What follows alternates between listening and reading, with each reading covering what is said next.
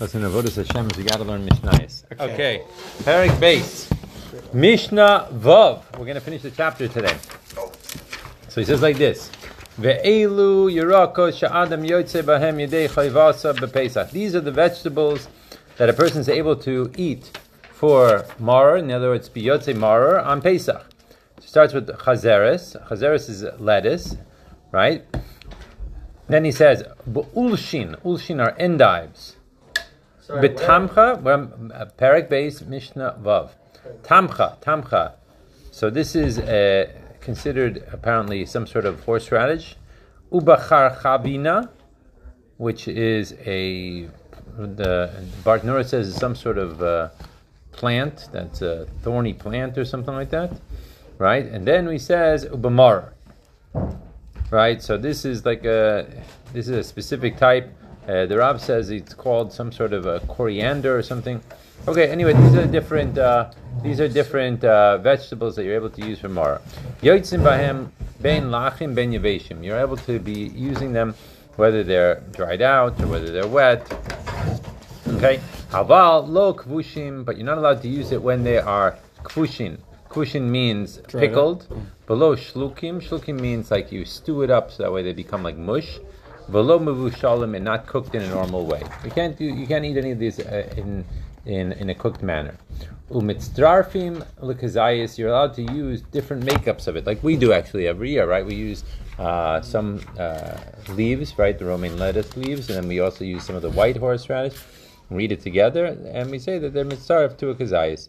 V'yotzim bekelach shalahem, and not only that, you're able to eat also the uh, the stalk of the actual lettuce itself, or you know, the, of the actual vegetable itself, and you're allowed to use also bedamai, right? Mai, remember if you remember that that's the the vegetables or the produce that we're not sure whether they were in fact uh, given, yeah, if the ma'asers and everything was taken out of it or not. Ma'aser Rishon Shinitla Trumaso, and also Ma'aser Rishon, which already Truma was taken out of it, and Ma'aser Sheni Vehekdesh Shiniftu, and also Ma'aser Sheni or Hekdesh that was redeemed. Okay, good. Mishnah Zayin, Ein Shoyernes HaMursan L'Tarnagoylim. So there were people that would apparently what they would do is they would they would soak this uh, type of bran in some sort of warm water or cold water for Pesach for chickens to eat. Apparently that was good for chickens.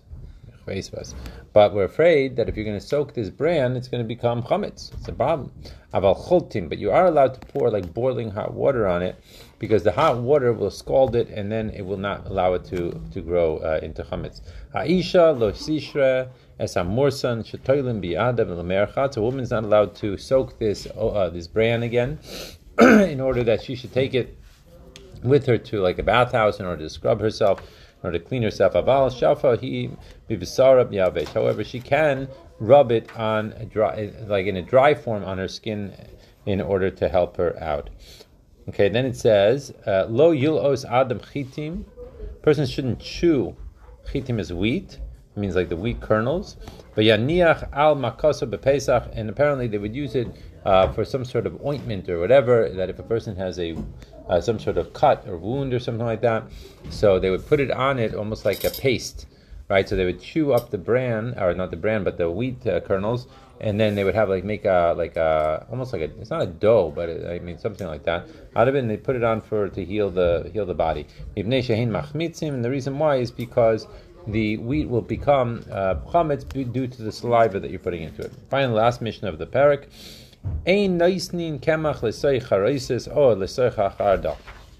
Now, when the person is making charosis, this is not referring to the charosis that we eat on the night of the Seder. It's apparently some sort of dip that they had with the the Bartenura says with vinegar and water that they put into it. Um, so you apparently people would put some sort of flour in. The reason why you put flour in these things is that it makes it thicker, right? So you're not allowed to do that. Or oh, lesocha chardal, or into mustard. Out of this Mishnah, I ate a little bit of mustard this morning. Okay, so then you can't put it into mustard either. Again, because what they do is they take mustard seeds and they put it in water and they crush it up. What? Isn't, isn't mustard kitniyos? Okay, Unrelated? uh, unrelated. Then he says like this. However, ve'im nasan yad. But if you do put it in, you should eat it right away. Now the Bartenura says when it says eat it miyad, it's talking specifically about the chardal, right? If you look at the Bartenura for saying yochel miyad shachardal, right? It's talking specifically about the uh, about the mustard you eat it right right away. However, because why? Because the mustard will take a little bit longer in making it into uh, chametz. Masha the this charosis dish that you had to immediately they that they agree you have to throw it out right away. You have to burn it or whatever you have to do with it, uh, because that we're concerned that it's going to wind up becoming uh, chametz right away. Rabbi Meir also Rabbi Meir says it's also for both of them. You have to get rid of both of them right away without eating it.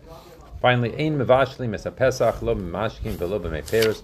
Obviously, we know you're not allowed to boil the korban pesach in any type of liquid, not in regular liquids, not in fruit juices, right?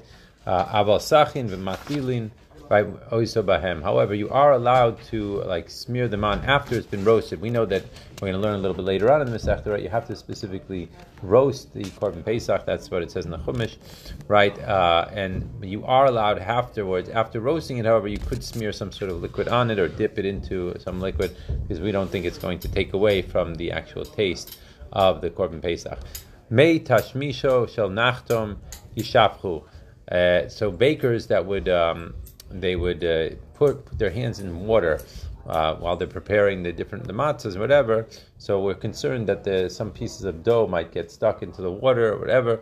So you have to pour it out right away. Again, because the same reason, because we're concerned that they will become chametz. And that's it for Perek Beis.